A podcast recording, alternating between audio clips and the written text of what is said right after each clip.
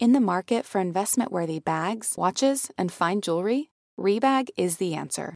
Rebag is a luxury resale platform where each piece is carefully inspected by experts to ensure quality and authenticity. Use Rebag to buy and sell finds from the world's top brands, including Louis Vuitton, Chanel, and Cartier. Head to Rebag.com and get up to 15% off your first purchase as a member with code REBAGNEW. Shop today at Rebag.com. That's R E B A G.com. And use promo code REBAGNEW for up to 15% off your first purchase as a member. Betches Media presents. If you feel depressed and if you feel anxious and you feel confused, you know what? Welcome to the club. Gazpacho police. Oh my God! What a stupid son of a bitch. He believes that it's a woman's right, it's a woman's body, and it's her choice. The Betches Sup Podcast. Sayonara, sucker! Hello, I'm Amanda Duberman. I'm Sami Sage. And I'm Alise Morales. And this is the Betches Sup Podcast, where C-SPAN meets the group chat to help you process and laugh at the biggest topics in U.S. news and politics. Happy to have this team together today. It's tough to get these three together with the schedule, but I'm always thrilled when it happens. I was excited when I saw. I was Me excited. I was just pre-gaming by watching Lindsey Graham storm off in a huff during the hearings after like, Has he? a small rant. Um, he did.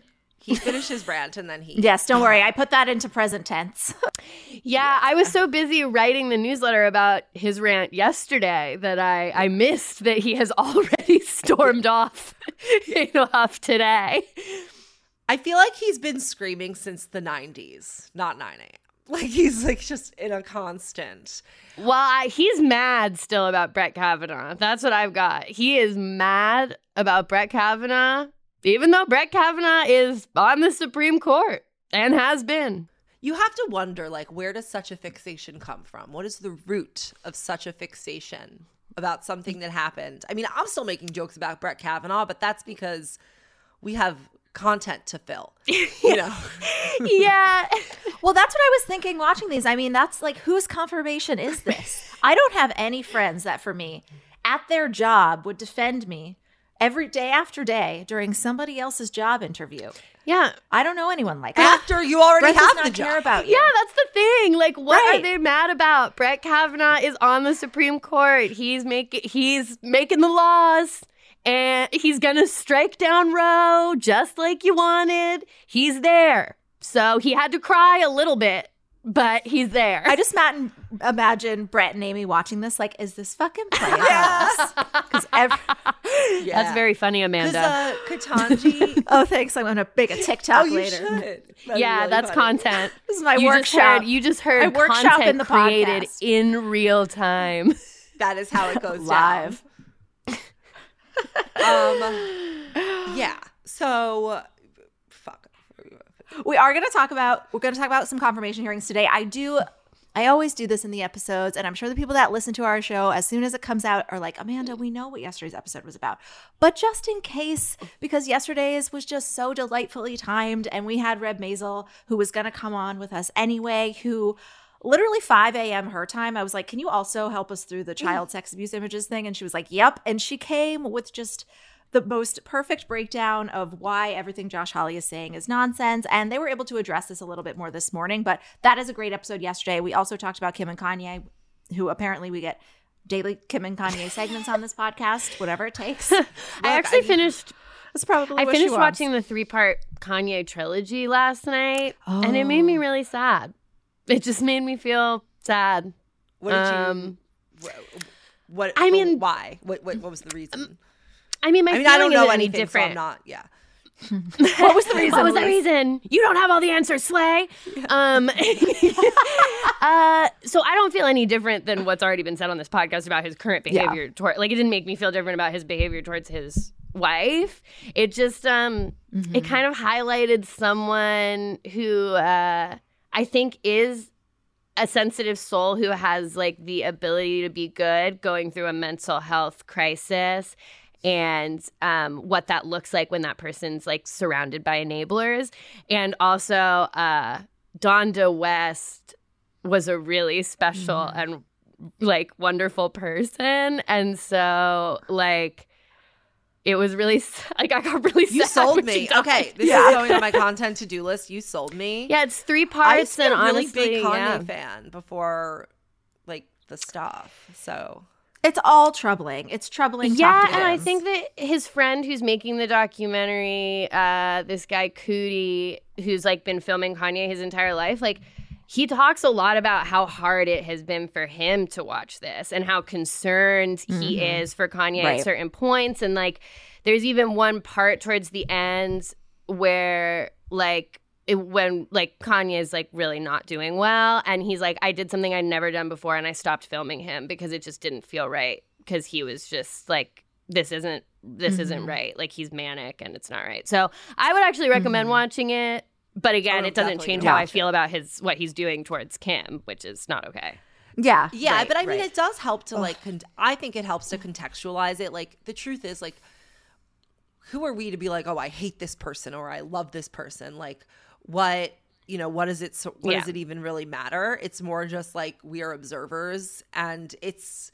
If he wasn't such a great artist, like let's be real, we wouldn't even be watching this. It's because he is so talented and Yeah. has so much potential. Well, it's clear that he is a victim of his illness largely. And unfortunately, there are many other victims who have to be protected, but just protect, you know, advocating to protect those people and to like spare Kim the harassment is not necessarily, they're not, and, and advocating for him are not mutually Yeah. exclusive. So I think I want to check it out for that reason. Yeah. And I mean, weird, weird vibes that also like, isn't the new Kardashian show coming mm-hmm. out soon too? Yeah, I Is that gonna be? Is that gonna be like? Because I know it's streaming. Are they gonna drop it all at once? Or is it gonna be week to week? I don't know. Hulu doesn't usually do all at once, Right. They did with Handmaids though. But originally with Handmaids, they didn't do all at once. That's so, I right, mean, that's right. Who knows? I have a feeling that they. I'll be surprised if they. TBT Alise's Handmaid's Tale roundup recaps. where I had to just like this show fell off. I can't keep doing this. Oh my god! Yeah, I stopped watching. the show did go well. Hey, American Fever Dream listeners, I'm here to tell you that there is no reason to panic the next time you're searching for the perfect gift. Because now you can use gift mode on Etsy. Gift mode on Etsy is here to take the stress out of gifting so you can find the perfect item for anyone for any occasion. And it's easy. You just tap or click gift mode in your Etsy app or Etsy.com and then answer a few questions about who you're shopping for and what they like. And gift mode instantly gives you a curated gift idea list based on hundreds of personas. Now it is simple to find gifts made by independent sellers for all the people in your life. So whether you need a Mother's Day gift for the quilter or a birthday present for the vintage hunter, there is something for everyone on Etsy. Some of my favorite things to do are go to Etsy gift mode and then search absurd things like what kind of gifts do you have with Walter Cronkite on them? What kind of gifts do you have for dachshund owners? There's jewelry, ceramic, toys, board games, all kinds of fun stuff. A gifting moment is always right around the corner, whether it's a birthday, an anniversary, a holiday, or even just a day to say thank you. Gift mode on Etsy has you covered. Need to find the perfect gift? Don't panic. Try gift mode on Etsy now. So we're going to come back to confirmation hearings, what happened yesterday, what we're seeing happen today. But I wanted to start first with a very controversial political poll since we're on the topic of television. A new Ipsos survey. This is how you know. I mean, this the news isn't slow, so this joke doesn't really work. But like an Ipsos poll has now surveyed Americans on which television shows they think most realistically convey politics. I spent my morning getting way too into this poll. Overall, Americans say they feel TV shows about politics accurately portray real life. But what's particularly interesting to me is which shows they think are most accurate and how this varies by age. The public overall feels that The West Wing is the most realistic show about We politics, wish. more so than Yeah. other You series. fucking I know. wish. That was great. We're true. That would It be was like amazing. it was like when you got to like when you got to people like in their 50s and 60s, it's like 77% of them are like, yeah, it's just like the West Wing. Well, Maybe it was. Oh, the the Like, the president's a decades ago. genius who's guided only by the like correct principle. No, Yeah. no, no. That No. was the lie they I mean, were I had peddling, the- though. Like when the Yes. seven, when those people were in school, that was like the party line about America. And how Well, yeah, and- And like, And they were our school. yeah, right. yes, and like when the West Wing was out, it was kind of related to the Clinton administration in that um like Rob Lowe is supposed to be George Stephanopoulos and stuff, but uh President were Bartlet and Bill Clinton then. are very far apart, I would say. I think there were like more parallels then to like the mood around Mm-hmm. politics and the presidency, not necessarily the people and like Yeah. the ways they acted. Um, Dr. Jill does have a Stockard Channing vibe to me, though. That's true. Like Yeah, in her sort of like being really territorial and protective of the yeah, president. and, wa- and being a of course. doctor. okay, so she's But the only one she- who. secretly treat his MS. I mean, she's not that kind of doctor, Oh. but would she secretly Yes. treat his MS Yes. and keep it from the Absolutely. public? Here's the she thing, would. like, Oh my God. secretly Fox treating News if the that ever happened. is like, why was it even such a big deal? Like Woodrow Wilson was like basically dead, and like Mm-hmm. FDR couldn't walk, and everyone FDR was having a really hard. Yeah, like, FDR people- was in a wheelchair. JFK was not healthy. JFK Not was very healthy not healthy. Yeah, so why is that in many ways? On, so why on the flip that- side, Donald Trump was the healthiest Hi. person who's ever existed. Oh, right? Remember? But it just shows that that was like a controversy in the West in West Wing. Shows that people didn't really understand sort of what was really going on before. Exactly. It does it does track. The other ones that ranked really highly. So this poll, confusingly to me, it separated, it asked like the general public, which was only a thousand people. It was a thousand. Was it a people. random sample? And then of course it was a random sampling of just a thousand people. But they first asked everybody, like, what do you think of this show? And then they included people who said they weren't familiar with the show. So then when they just, I'm going to give you the stats for when people said they were familiar with the show, because those are the ones that matter. So West Wing, number one. Madam Secretary, which I never got into, is at number two, 70% of viewers, which I think is also maybe like an older. No, it's, on not. network. It's- oh, yeah. it's on like the network. Network, Yeah. right? Which I think is generally older skew. Yes. Mm-hmm. I never got into Madam Secretary. Should I let it, v- listeners DM us? I don't us know. I could. I I didn't either, but maybe. I cannot speak on Madam Secretary. I tend to Secretary. like what what what boomers like. The Good Wife, I absolutely got loved into. It was number sixty-seven. Oh, so and the Good Fight is even better. Honestly, like I hate to say it, but you don't even really miss Julianna Margulies because Christine Baranski just carries. Oh it. Wow. Alise Well, is like bursting with things to say imagine. about Christine Baranski. I see her. I'm just like I'm I'm I'm a Gilded Age girls.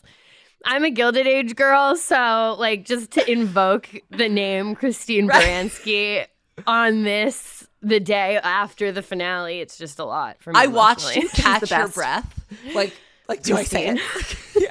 I love Christine Baranski. I need to finish Gilded Age. but No, yeah. I adore her too. She's the best. So Good Wife. Okay, then we're getting Scandal is number four, which I also haven't watched. I Oh, need to watch was that. pretty so good. yeah, Anne's 24, 61%. So I think people really think these like network TV, uh, somewhat like low gentle depictions are 24 are was realistic. not a But then when you gentle get to Yeah, That's okay. I I was never like, what is what? I was like, isn't 24 like? that's terrorism. yeah, right? like a rogue, Okay. like ter- or not rogue, but like a terrorist catcher. What do you think? Do you think that that's a I good like? that Do you agree that 24 seemed real? Well, also No, none of us work 24 in politics, and we're like, how accurate no, is this? 24 did not seem real whatsoever, even at the time, but it was a great show. Um, I Yeah. loved it. Okay, cool. I need to pick it back up. And then Parks and Rec. So now we only have two comedies. We're getting to Parks and Rec, which are both 57% of Americans surveyed said Parks and Rec was realistic, and 52% said Veep. Now, when you get to younger people, they are more likely to say Parks and Rec and Veep are more realistic, which I think makes sense to me. We are not as um we are not as like deluded by the West Wing. We know like we are the four. We saw. I mean, I had the first thought you did, Alise, which is Four Seasons Total Landscaping. What are you Yeah, I was talking like, no, Veep is the most realistic. like, by by miles. Four seasons total landscaping. Four seasons total landscaping. doing Veep? I think they said part of the reason they stopped doing Veep was because they were like, it's just, it's not as funny anymore. They because like the writers' room. It became difficult under the Trump administration. I've like read interviews where they were like, there were things that we would put in that seemed like they were commentary on the time, but actually they Mm-hmm. were just jokes that we wrote that we never would have thought would like actually come to pass. yeah. yeah, no, Uh, the most upsetting part about this survey to me, though, y'all, was that um the age cutoff for young people was 34. We're still young. I'm we're still under that. I know. I'm turning 33 this So year. That's I, just real in, like, close. I'm almost like whenever we talk about young people, I just I can't believe that in two years we're not going to be young people anymore. Bobby know and what? Company is turning 35. Bobby What? and Company. Okay. I'm a bit. Uh, Company is on Broadway right now. It's a Sondheim musical about. It used to be about a man who was turning 35 and everyone's at a party pressuring him to get married. Now they've gender bent it. It's about a woman who's turning 35 and everyone's pressuring her to get married. But That's my cutoff in my mind. Yeah. Is that Bobby is 35. Yes, because you are a Christine Baranski stan. and a musical theater person. I I will shout it from the rooftops that Bobby is 35. well, we're gonna put some of those uh, some of those stats. I'm gonna put them on the Instagram, and I, they were very delightful to me, especially how they how they varied by age. I'm with the youngs. It feels like Parks and Rec and Veep are definitely. I mean, I love to. I watch The West Wing when I need fantasy. I watch The West Wing for escape, like I watch Real Housewives. Mm-hmm. Yeah, the West Wing was like very much of a time. It it didn't age badly in like an offensive way, but it aged badly in a in like a value Yes. way. This conversation really brought me to quite a dark place. I'm gonna we're gonna have to pivot. Let's pivot to back to confirmation hearings for Judge Ketanji Brown Jackson. So the first day usually just includes opening statements from senators on the Judiciary Committee, also some friends and colleagues of the nominee and the nominee themselves. Democratic senators focused on the historic nature of Ketanji Brown Jackson's nomination, but also many other Democrats focused purely on her record and how she exemplifies exactly what we want in our Supreme Court justices. My favorite part about yesterday was that her husband could not keep it together. Adorable. That's a sign of a good, Delightful. good couple.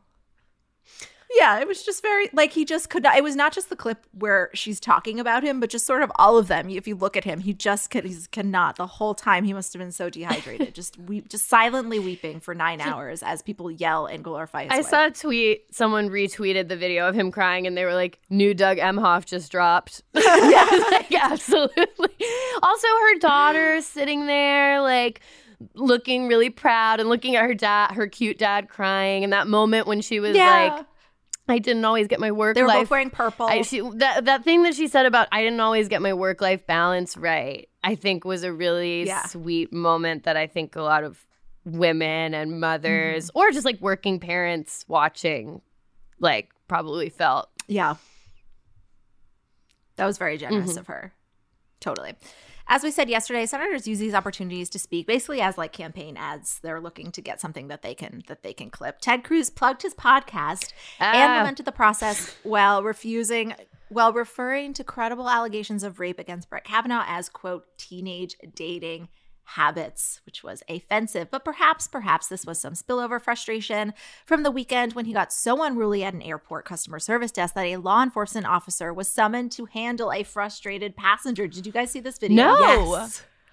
It's only on Reddit. I can't get permission for it. I can't share it, but it is it is Ted Cruz being a it. Karen, yelling, yelling. Yeah, you can read about it. Yelling at this person because like he missed check-in, Yeah. right? He was late and then he's furious that he can't get on the flights are not as varied as the senator would like because it's obviously spring break and you know people like him we know he loves he, he loves spring Oh break in yeah, he loves to fly. The man cannot do an airport for shit. It's really embarrassing. can't land an airport no Yeah. can't land the plane This is just yeah, that was a little that was just a icing on yesterday. Um Icing on yesterday. seeing Ted Cruz just struggle like a regular American and how he just simply could not fucking handle it. Not that I do great Yeah, in those had a straight up situations either, but like Yeah. but, Yeah. but like Ted Cruz specifically. we all do our best and i would try even harder if i knew people knew who i was If I was a yeah senator, I would just simply I don't know. I don't know how. Yeah. I and I already, I was talking to Sam about this. I already have an inflated sense of self. I think people know who I am. So I'm like, Amanda, you cannot make a scene. like, well, Here's the I thing, was in one like- scene on Marvelous Miss Maisel, so People, perhaps that one, Honestly, like, one scene in two episodes. Okay, I know you think like you're being over. You're having Isabel's being a bitch. Is that Isabel from The Village Voice? Sorry. Okay, no, I know you have a. I know. Do you want to apologize to me? I know I don't have an overinflated sense of self. No, I know you don't. I know that you think like, oh, um, I might be being like overly cautious, but like, I actually think that people do recognize you and don't say things. So, you know, especially if you're like in well, New York if City. I were to ever, yes, I assume that if I were to ever be very rude to somebody and somebody filmed me because I was being, I can, I do not, I cannot, unless I have no self awareness, I cannot imagine a situation where I was ever being so rude that somebody felt the need to videotape me without videotape, without knowing who I was. Right. But it's like somebody could be like, oh, like, well, that's Amanda who, who espouses progressive values and is really a big bitch. But anyway, if I were Ted Cruz, would never, would never. Also, it's like just don't yell at the people. They have no control over it. Come on, read the news. There's no Read the any news, Don't you have it. a donor who can like Read the news, Ted Cruz. charter you a flight or some shit? I know that's like illegal, but whatever. He's like Miranda Priestly. when is when have you cared? You know. Yeah. Today's episode of American Fever Dream is brought to you by Newly. Have you ever felt that fast fashion ick, but can't always afford the super high end stuff? I have a solution for you. It's Newly. Newly has everything you need to bring your closet up to speed for the season without breaking the bank. Free your closet of impulse purchases and skip the buyer's remorse by renting instead. Newly is a subscription rental service, and for just $98 a month, you get your choice of any six styles. They also have inclusive sizing up to 5X, as well as petite and maternity.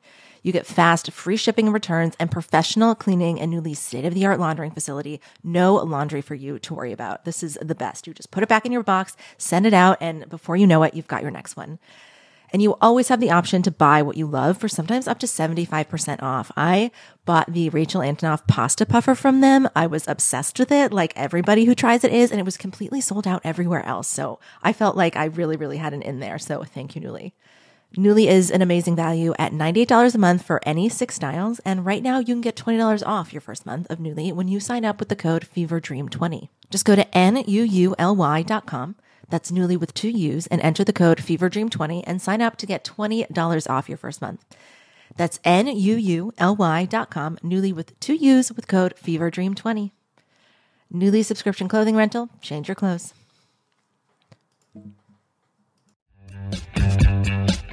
Moving on to our next uh, 2024 contender, Josh Hawley, as anticipated, referenced a number of cases on child sex abuse images out of context.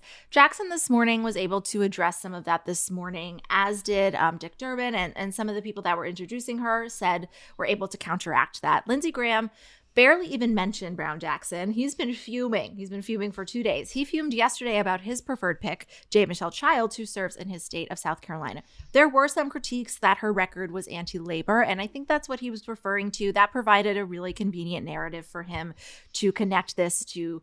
I guess the Kavanaugh hearings and how Democrats are just too hard on people and don't give people fair hearings. He suggested that together they represent a now toxic process. He's on the court. Confirmation. I just want to say again that he So was Amy. They're both they on it. were both confirmed to the court. They're He's there. right. There is a toxic process. He's right about that. It's just um, Um, to his I advantage. can't remember it was him or I think it was Ted Cruz was trying to make a suggestion that like this has all gotten out of hand. Back in the day, you know, this guy was confirmed in one day.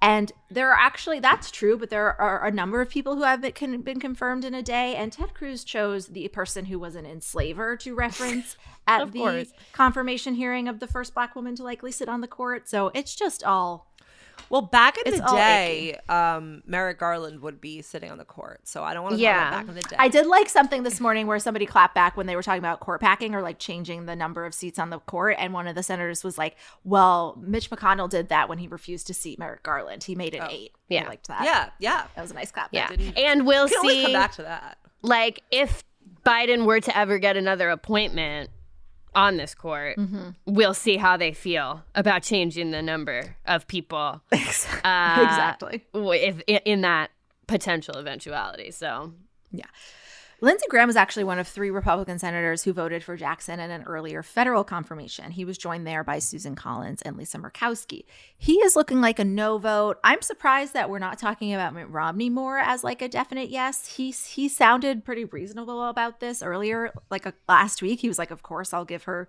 a fair hearing." I just it just tracks with his brand that this is somewhere where you respect like you respect the precedent that was before things got so crazy, which is that, you know, this can be bipartisan. yeah, I feel like Graham. M- Mitt is the most likely on potential only flip. I don't know. What Susan about Collins, Murkowski? maybe Murkowski, but I feel like didn't she already say something weird? And I feel like don't they've remember. both. I feel like her and Susan have been very much falling in line now that like the Trump era is over. Um, and their interest in being like the reasonable Republicans has diminished significantly since Donald Trump left office, I feel. Well, there probably isn't really much of an, of an advantage to them to do that. Joe, do we know about Joe Manchin? Is he is he voting on party lines or what's what's happening? I don't think there? he said much, but I I don't think he said too much. And and I think we've said on the podcast before that like I think Kamala Harris can be a vote if needed, a tie-breaking vote if needed. It's just never been necessary before. so I'm not really sure. I I mean I haven't seen many headlines about like oh shit is this like going to be close? haven't Um. I guess we'll have to watch, but I also haven't seen I don't know, I'm a little confused about about how to feel or if we should feel cautious. I'm quite nervous. I think I think we just have to like wait. I, I mean, it, I agree. Like I haven't seen many like alarm bells, so that's why um I'm not nervous yet. But then again, you never know. Always a reason to get nervous. Sometimes we're surprised. Lindsey Graham is a messy bitch who lives for drama. You watch like like that is his approach. Is now what I'm realizing. Oh, like that yes. is his whole thing. This morning he was like, "What faith are you from?"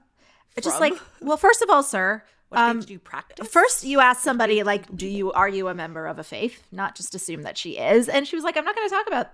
Wouldn't she said it in know very that polite terms. She's like, "I'm not going to talk about it." confirmation hearing? Also, I thought the Republicans were mad that we asked Amy Coney Barrett about her. That was that was kind of his point. faith. Yeah. Okay. But he was just screaming that at her.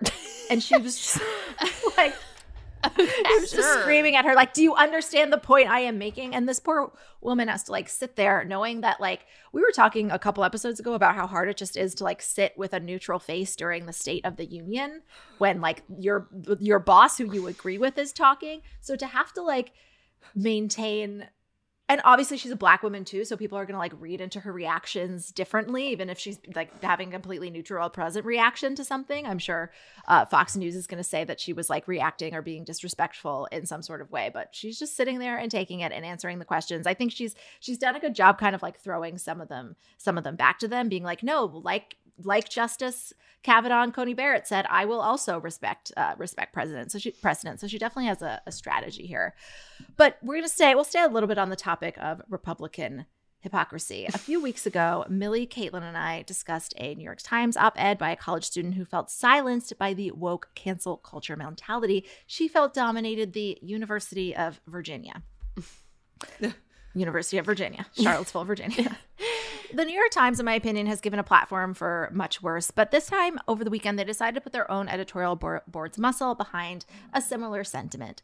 It published a piece over the weekend titled America Has a Free Speech Problem, which posits that, quote, the right to speak their minds and voice, Americans' right to speak their minds and voice their opinions in public without fear of being shamed or shunned is now somehow in peril. If you didn't hear about this, it's probably because you're not just like hyper on Twitter. Mm-hmm. I had to figure out why people on Twitter were mad. I had to like reverse engineer this Saturday. That happens to But the lot. piece, yeah, the piece faults liberals for refusing to acknowledge that cancel culture is real or has gone too far. And in the same breath, it faults Republicans for opposing cancel culture while employing the harshest censorship of all, like book bannings, like not being able to talk about race in school, all that stuff. The New York Times fears that this has left Americans confused about what they can say and where they can say it. The Times says that people should be able to put forward viewpoints, ask questions, and make mistakes and take unpopular but good faith positions on issues that society is still working through, all without fearing cancellation. They did some internal polling and they found that 55% of respondents said that they had held their tongue over the past year because they were concerned about retaliation or harsh criticism. That's normal. I would include That's myself nor- in that. it is normal to be in a situation and be like, hmm, maybe I shouldn't say that. Or oh, Yes. I'm going to take into account like this other person and not say something because I, I it's just it's crazy to me that this actually very normal thing, which is thinking before you speak, is being framed as like something new and bad. No one is going to jail for saying these for making these mistakes. They just get maybe yelled at online. I mean, it always whenever we talk about cancel culture, um, there is a tweet by Dylan Marron who has the he does the podcast conversations with people who hate me and he just has a book by the same title where he like talks he gets internet trolls and the people they trolled to like come together and talk. It's actually a really good show, but He tweeted this thing once that said, Cancel culture is an imprecise term that falsely groups together three real but separate things justified criticism, unnecessary pile-ons, and mob mentality. And that to me is the be all, end all definition of the cancel culture thing. I feel like he just like, I think about it every time what someone's like, cancel culture is real or cancel culture isn't real. I'm like, it is an imprecise term that groups together three real but separate phenomenons. This episode is brought to you by Shopify. Forget the frustration of picking commerce platforms when you switch your business to Shopify, the global commerce platform that supercharges your selling wherever you sell. With Shopify, you'll harness the same intuitive features, trusted apps, and powerful analytics used by the world's leading brands. Sign up today for your $1 per month trial period at shopify.com slash tech, all lowercase. That's shopify.com slash tech. Part of the issue here is that the people's understanding of like a the word the term cancel culture which you just elucidated for us but second is the concept of freedom of speech. Like, freedom of speech is a guarantee by the government that you can say what you want, that you can, that you have the freedom to speak. And again, there are limitations on that in terms of like the danger you cause other people. But again, we are nowhere near that. At the same time, I do want to say that like, I do think that there is a real a reality in which many people, many Americans are afraid to say things that they think, even if they're not like, even if it's, even if it goes beyond like a, I have to think before I speak. At the same time, though, like that is different than freedom of speech. And I think that like the, uh, I think that the New York Times should not be framing that as a freedom of speech problem. They should be framing that as like Americans really struggle to speak to each other in a constructive way, which is true. Like yeah. it is true that people don't people mm-hmm. are afraid of the consequences of like even discussing sort of like controversial things. Like I don't think like you really can't deny that. Like Yeah. You know, we've all talked about that. Like you maybe you don't want to say that like publicly or we'll have this conversation like a more nuanced conversation mm-hmm. in private. And I think that like that is what is actually a problem. Like the fact that like people feel that they can't earnestly have conversations publicly because they're afraid that they may you know mm-hmm. offend in their interpret in their talking through it or in their interpretation or in their what does public like sort of, mean you know, to the people that to the New York Times and to the people that are concerned because it's like yes if you say these things publicly like if you say them on social media to an audience where you're inviting anybody sure you might get twitter canceled but like in your life like are you really having that many problems like you really feel like I think what they're talking about is more than just social media. I think we okay. work in social media, so that's how we see it.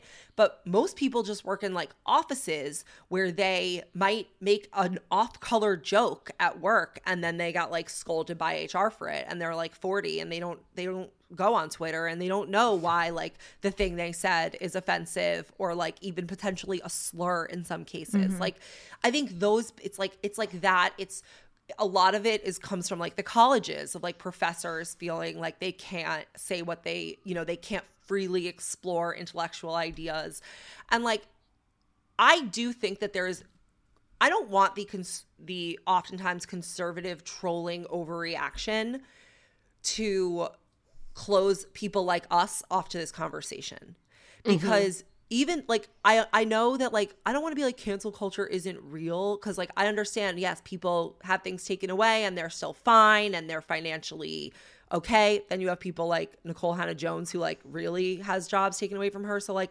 it happens across the board but I think what the fight has become is like the the outline of the fight appears as it is like conservatives want to be able to say like any fucking obnoxious thing they want and liberals want to make sure that you can't say anything or make any jokes and like you have to get along with you get have to get in line with like the militant liberal point of view or else you're like quote unquote canceled and then it's like but and we think that we're just trying to like protect from like offensive ideas and like mm-hmm ask people to be more considerate in what they're saying.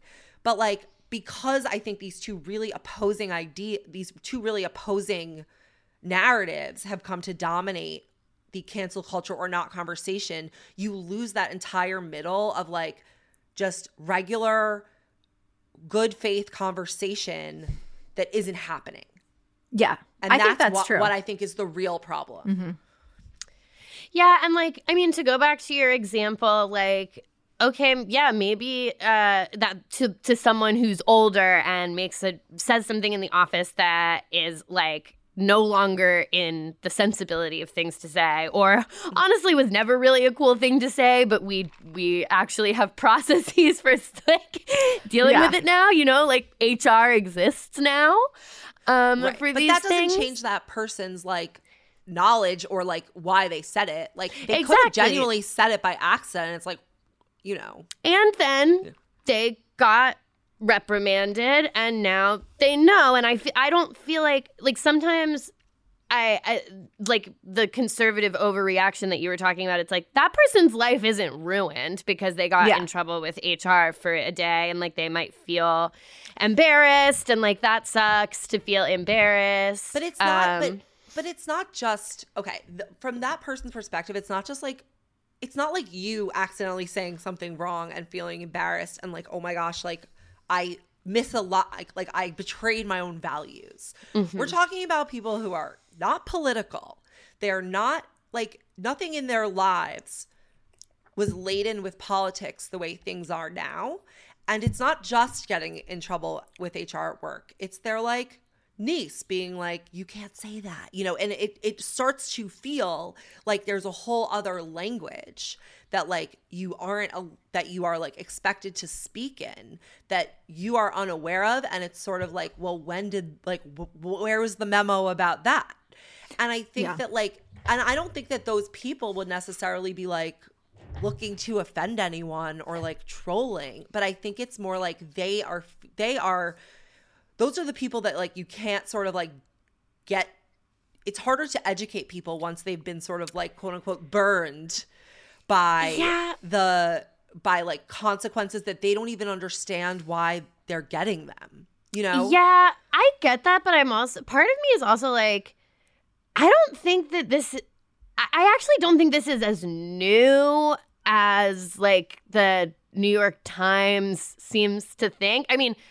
Truly, if I ever need money, I'm going to pitch the New York Times an article about how I've been silenced because they'll print and I'll print it every time. But I have multiple podcasts and a newsletter, but, But I, I have been like- silenced. sometimes Well, I feel like just- because the internet, like the internet part of it, I think is that like um we can all see it in a different way. Like, but I feel like in the 60s, if your kid was a hippie and you were like a parent, like just a regular ass, like normie fucking like Nixon voting parent, mm-hmm. you were also getting told like we don't Yeah. talk like that anymore at your dinner table and stuff. Like those Yeah, but- conversations are also happening. Yeah, but there was not a wider internet where like there could be a video of you. Like I think that that, that it's like the internet takes this it takes that conversation and makes it global and makes there be sides to it.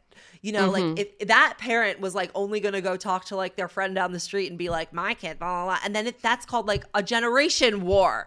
Yeah, like that's a generation war. That's not like a That's not, not not all of this is even politics, but it because Right, it benefits each political side. Like there are plenty of like crusty old liberals who say inappropriate things and get annoyed Yeah. when they are told Oh, not yeah. to. There are plenty of of people who are of br- people who probably vote far to the left who say the n word out loud and should not during songs. Like, but and maybe they, but because the political system has been like manipulated, I think mostly by the right to kind of play to those people's grievance yes. suddenly it's like a political breakdown and those people feel like oh am i more conservative because i like to say the n word in songs and it's like Right. no but also i don't think that democrats should have to like that people that identify as liberal should have to let people get away with being offensive in their day-to-day lives so that they don't get enticed by No, it's not about letting people get away with it. It's about the way the conversation is approached. And look, like then you're getting into a whole other question of like people act a certain way online and then it's like okay well being online Yeah, yeah, yeah. emboldens them i think that back in the day the reason this was not like the same level of issue in the 60s is because you could just have those conversations with the people around you. Like it wasn't because you actually knew people face to face, you knew who they were. The pile-on and the fear of the pile-on is what drives this to become a truly big issue. And I think what the New York Times did most irresponsibly is not that they looked at this issue, it's that they called it freedom of speech when that has a very particular constitutional definition that in no way applies here. And Yeah. it's not about that. And they even said that towards the end of their article. But then I was like, well, if it's like rule number one of op-ed writing is that if you're constantly qualifying something you said, take it out. well, you're the New York Like, Times, and They're you like, well, we, be- we mean it. We don't mean freedom of speech like in Russia. We mean like, well, then don't throw it out there Yeah. because that gives now you have the New York Times giving the right who we who as we said are manipulating this justified feeling among some people that they're being piled on into convincing them that means that has anything to do with like their political Eh, Sami when you say piled on do you mean like in their life like say you're like at a dinner party and you say something and then all your nieces pile on you or do you No. mean a person in their life they see that the people on the internet get piled on and they might then be worried about ex- expressing it in their casual life Yes, okay they see it happening. It's not like, look, do you think that uh, because that when i hear that i would i would hate that if people i know are too scared to ask me earnest questions because of how they see responses on the No, internet I don't- but we none of us are acknowledging that that safe space actually does exist No, the safe that the only place the safe space exists is with people in your in your like certain people in your life. I don't think there's necessarily a safe space between like a boomer who's like super conservative and their like really liberal niece that they don't have any relationship with. Like that is Yeah, not yeah, going yeah. to go anywhere. But I think the real space for those conversations is in your own like i actually think that's where the conver- that's the only place the conversation can happen now is like between Yeah, yeah, yeah. trusted people who like let's say your friend makes like an off-color joke are you gonna like scold them immediately or are you gonna like try to be like ex- sort of like communicate with them in the way that you communicate with your friend about like why you Mm-hmm. don't think that joke is okay and like try to help them understand why they shouldn't say it again. Like that's you're not but online it's just like racist, you know. So that's what I think Yes. is sort of like the issue here. And like that's a different thing than the New York Times. yeah that's saying we have a totally different exactly problem. Yeah.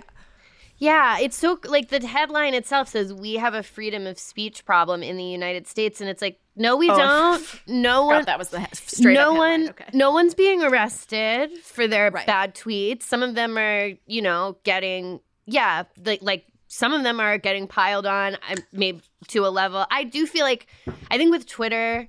Um, there's like a calibration issue. So it's like peop- someone will have a bad tweet and it's like, yeah, this was a bad tweet and it deserved to be called out, but then does it deserve to be called out to the to the 35,000th degree? Maybe not. So I think Twitter's issue is more about like calibration, but no one's being arrested.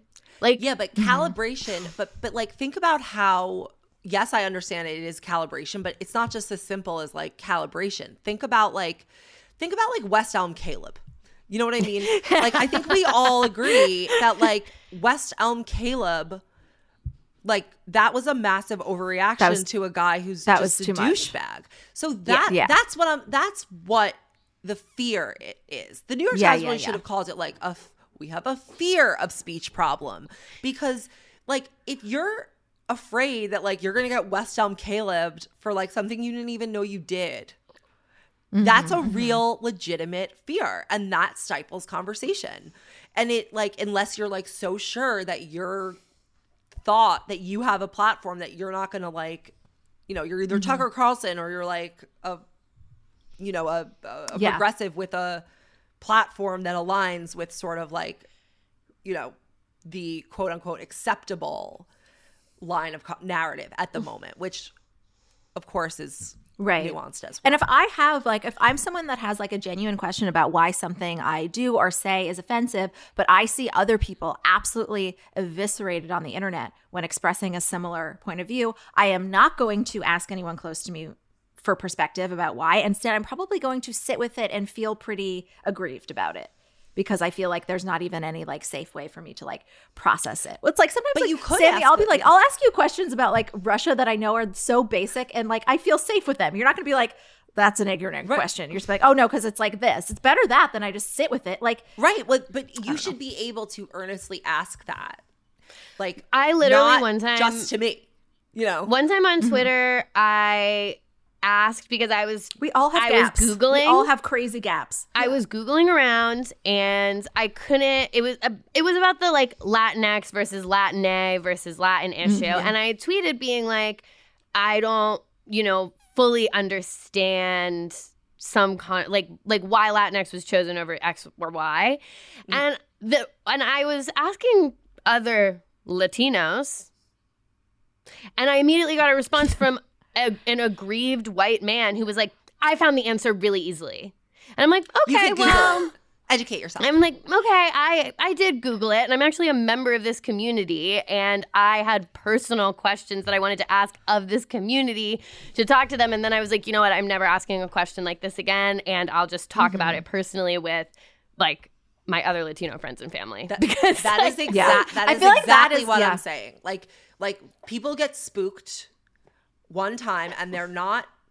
They're also. You have to realize, like, you're confident in your ability to have that conversation and ask the right people and know where to ask it. Most people are not living in this world. They're like off Twitter. They don't know what we're talking about half the time. Like. They do not follow the news. They do not follow Yeah. the zeitgeist in this sense, and they do not have those sensitivities about what you can or can't ask. So they're just like, fuck, I can't say anything. That's how it feels to them. Whereas, like, you're like, okay, well, I had this incident and I'm still gonna shut up. They're like, I don't even know what, well, Right, I don't right, even right. know. And I'm gonna just clam up because whatever. And then they go and they say that to their friends, like, I feel like I can't say anything. Do you feel like you can say anything? And then it becomes a narrative. And that's how you lose sort of like the Mm-hmm. Exactly. middle who are just like earnestly wanting to maybe look, there's a spectrum. Probably could could understand or want to and mean well, but it's just the stifling of the conversation is really the problem. So I'm thinking we do a Betches Sup activation that's basically a glory hole, but instead of BJ's, we offer humane breakdowns of controver of your of what you think are bad, offensive questions. I love that idea. That's such a funny Oh, activation. Beautiful, beautiful. Watch this space. Watch this That space. is so that is our funny. show. that is our show. Until the end of democracy. I'm Amanda Duberman, I'm Sami Sage. I'm Alise Morales. and this is the Betches Sup podcast. Bye. The Betches Sup podcast is produced by Amanda Duberman, Jorge Morales Pico, and Sean Kilby. Editing by Jorge Morales Pico. Social media by Amanda Duberman. Be sure to follow at Betches underscore sup on Instagram, Twitter, and TikTok, and send us your emails to suppod at betches.com. Betches.